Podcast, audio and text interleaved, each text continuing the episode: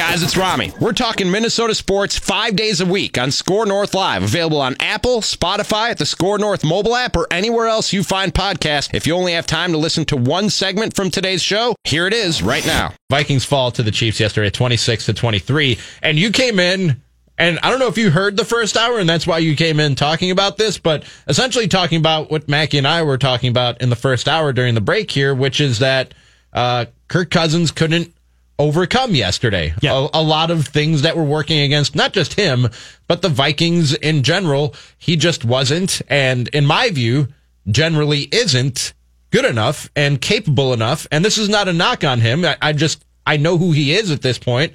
He can't overcome all the things that there were to overcome yesterday. He ain't that dude. Yeah, I guess I have trouble seeing how that isn't a huge knock on him because there, well, because there were things that didn't go his way for sure. Adam Thielen gets hurt right away, and the offensive line did not play very well, especially up the middle with Garrett Bradbury and Pat Elflein, and there were penalties, and you know the defense did not play shutdown football as you might have expected from a Mike Zimmer defense in the past.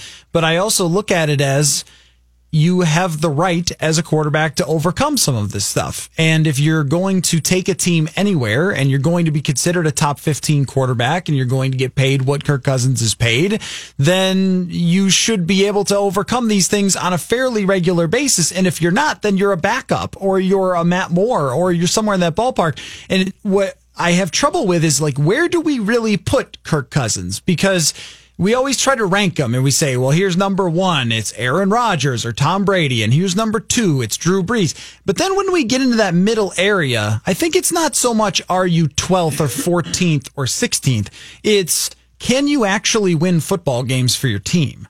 And uh, Teddy Bridgewater's name always comes up because it's a, great counter example to Kirk Cousins. It's a guy who doesn't always have the greatest stats, but always seems to find a way to win. And yeah, this year with the Saints, he has a pretty good team. Kirk Cousins has a pretty good team. It's a really good team. He's got one of the best running backs, if not the best running back in the NFL. He's got one of the top receivers in the NFL. He's got two good tight ends, not just one. He has a emerging wide receiver in Bisi Johnson. He has two tackles that are actually pretty capable and have done a pretty good job so far this year. And people are acting like the offensive line is got TJ Clemmings and Matt Kalil there. Well, it's been protecting Cousins quite a bit better. Pro Football Focus through eight weeks had them as the 11th best offensive line. That doesn't mean they had a good day yesterday, but it's not a situation where you can look at the O line and be like, it's all them, it's all them.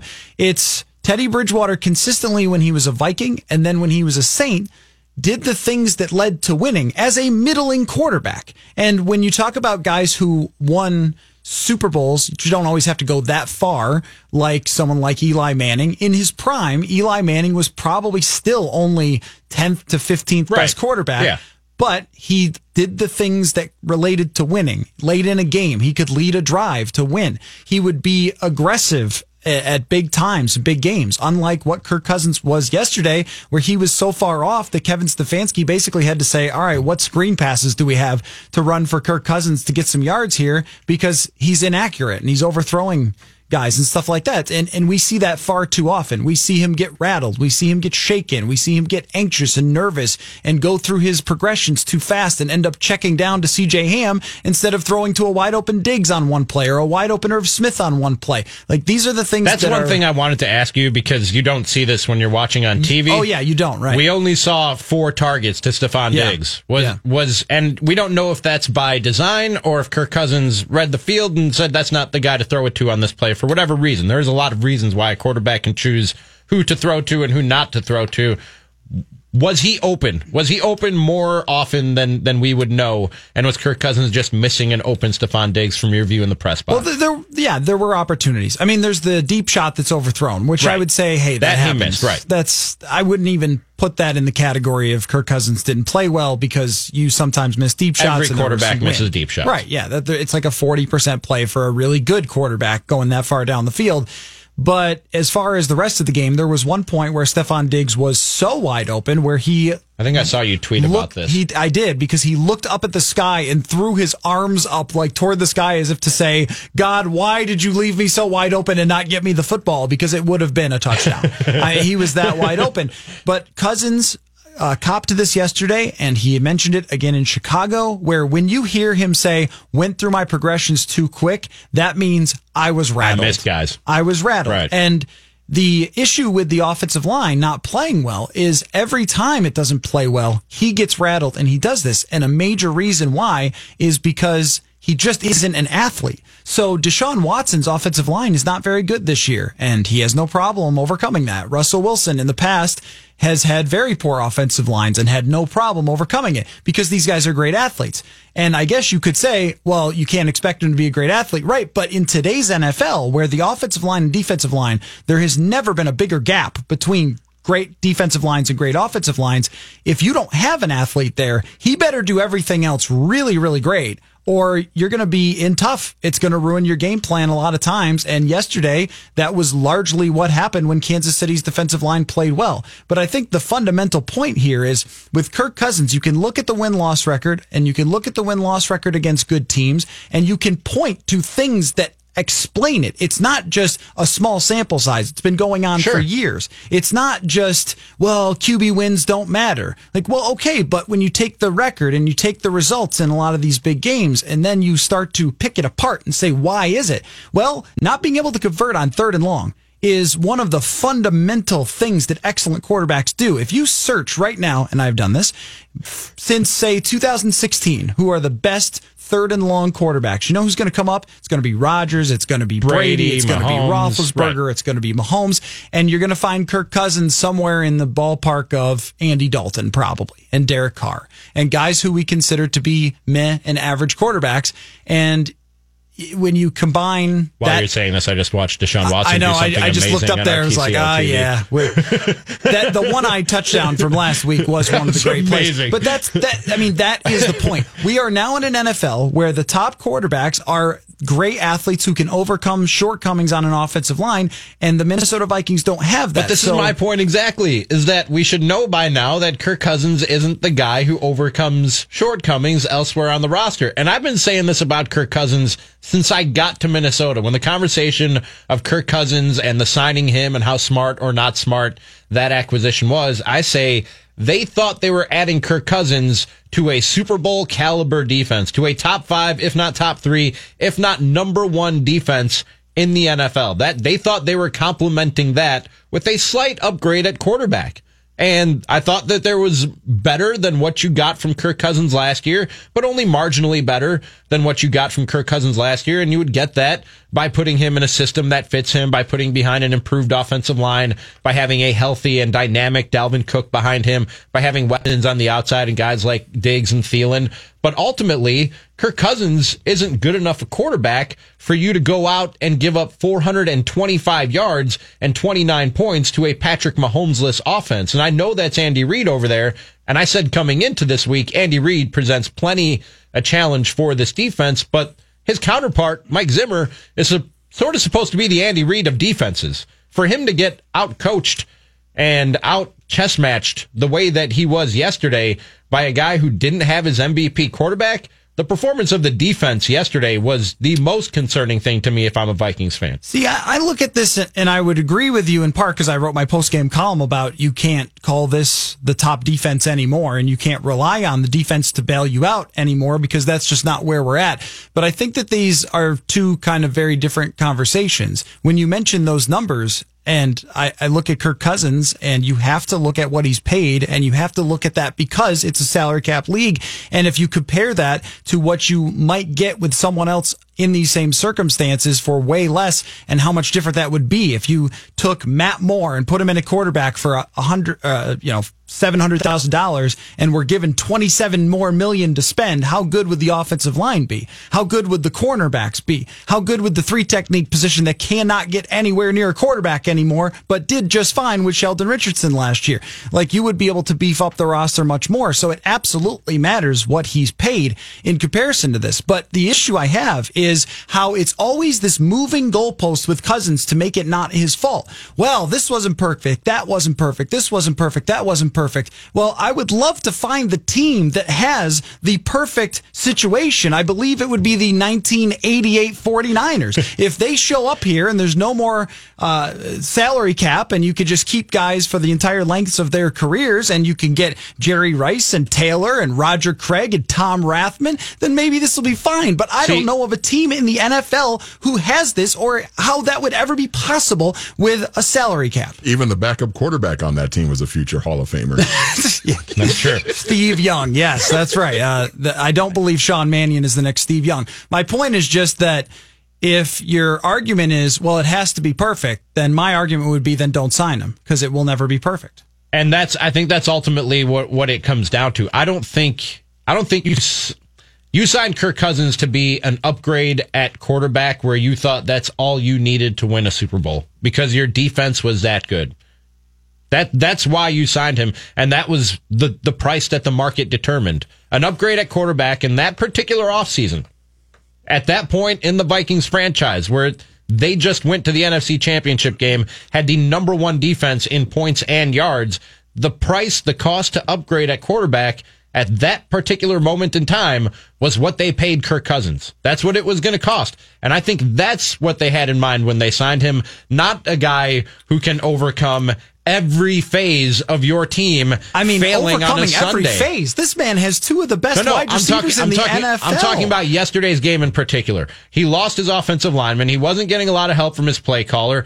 Or I'm sorry, he lost his best wide receiver. Wasn't getting a lot of help from his play caller. His offensive line was terrible. His defense gave up 425 yards. His dynamic running back literally didn't get one yard before contact because the offensive line was that bad. If you were signing Kirk Cousins to be the guy to overcome all that on a particular Sunday or on any given Sunday, you got the wrong guy. I think you bought you got Kirk Cousins to beat Philadelphia in the NFC Championship game because Case Keenum was not good enough to go toe to toe with a very good team. And what we've seen from Kirk Cousins throughout his entire career, and especially his career in Minnesota, is he is also not capable of going toe to toe with a very good team. When you play Andy Reid and you play Tyreek Hill and you play uh, uh, an offense that's full of playmakers, and you're going to ask the defense to not give up any yards because your quarterback can't overcome anything. no, they gave well, up that's pretty hard. 425 yards and 29 They gave up points. 26 points in the NFL in 2019, and you can't beat that with your 28 million dollar quarterback 26, when sorry, you have 29. when you have two drives at the end of the game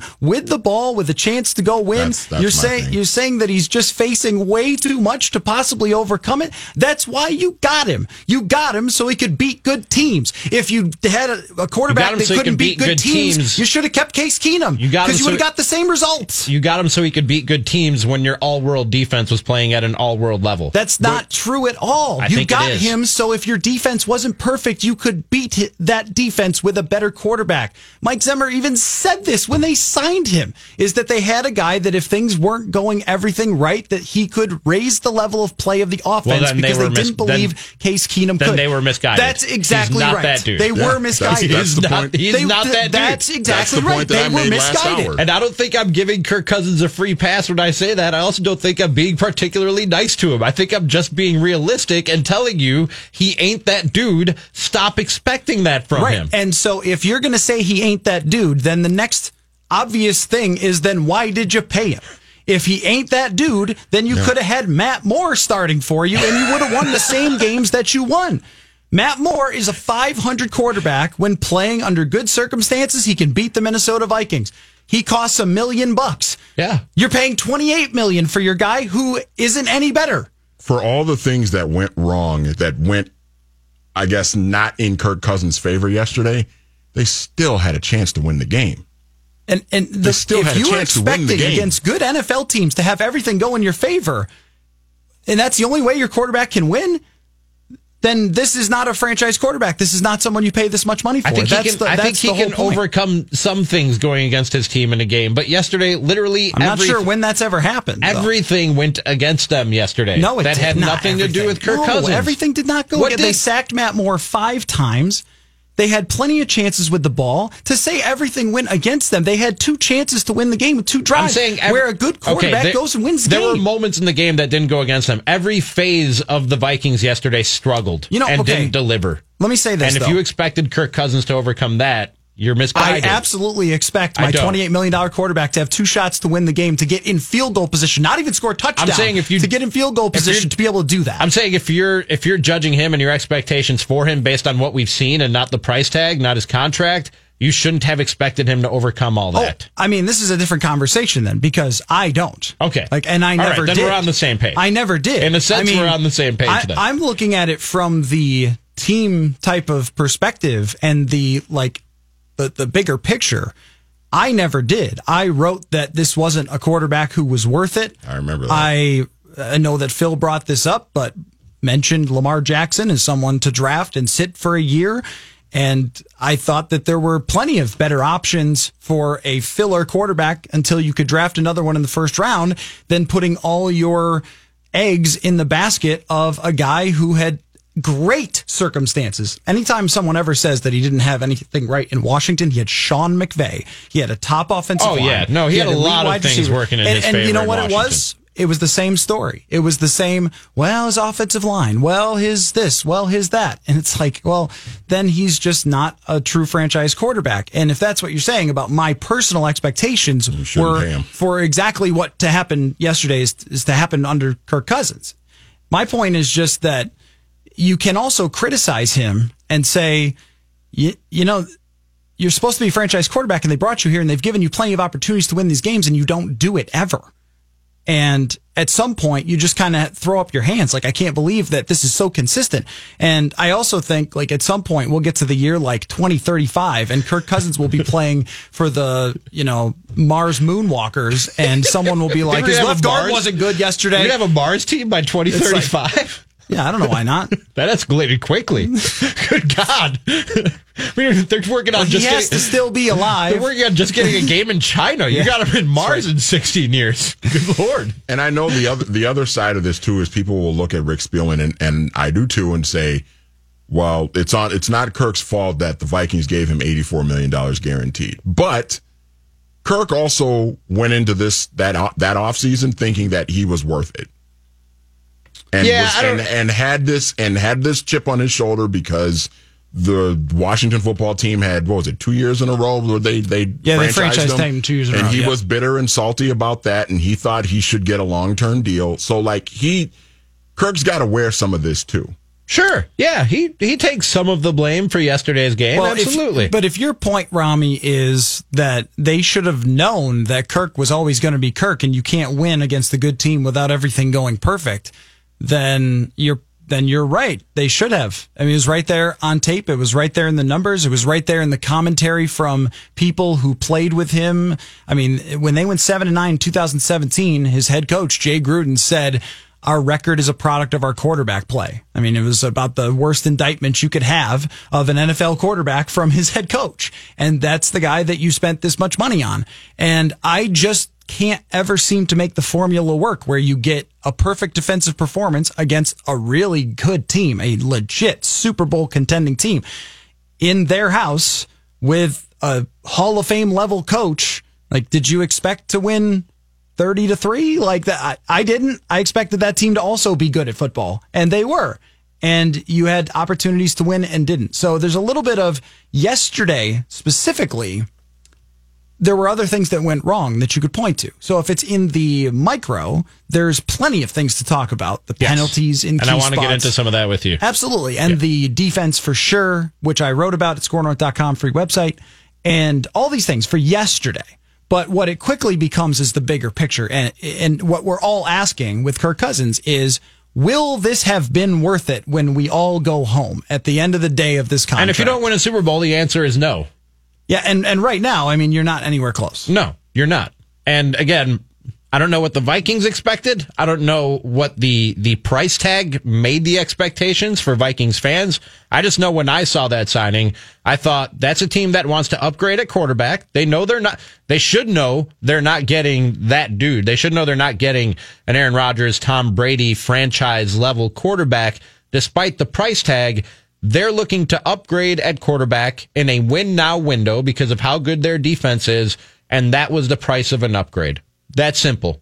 I, that's how I looked at that signing when they made it. I understood entirely why they made it, but what they did was they evaluated their entire situation based off going to the NFC Championship the year before.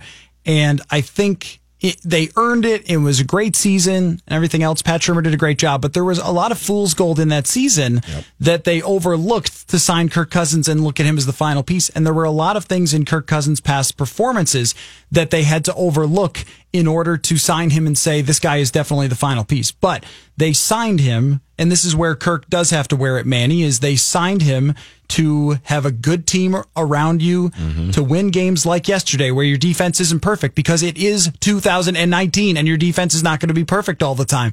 And he has not done that. And from that perspective, that's why even though you're six and three and even though he does have a winning record with this team, it's still looked at as not enough in the Kirk Cousins era because they have given him almost everything that you can give someone and it's still not enough.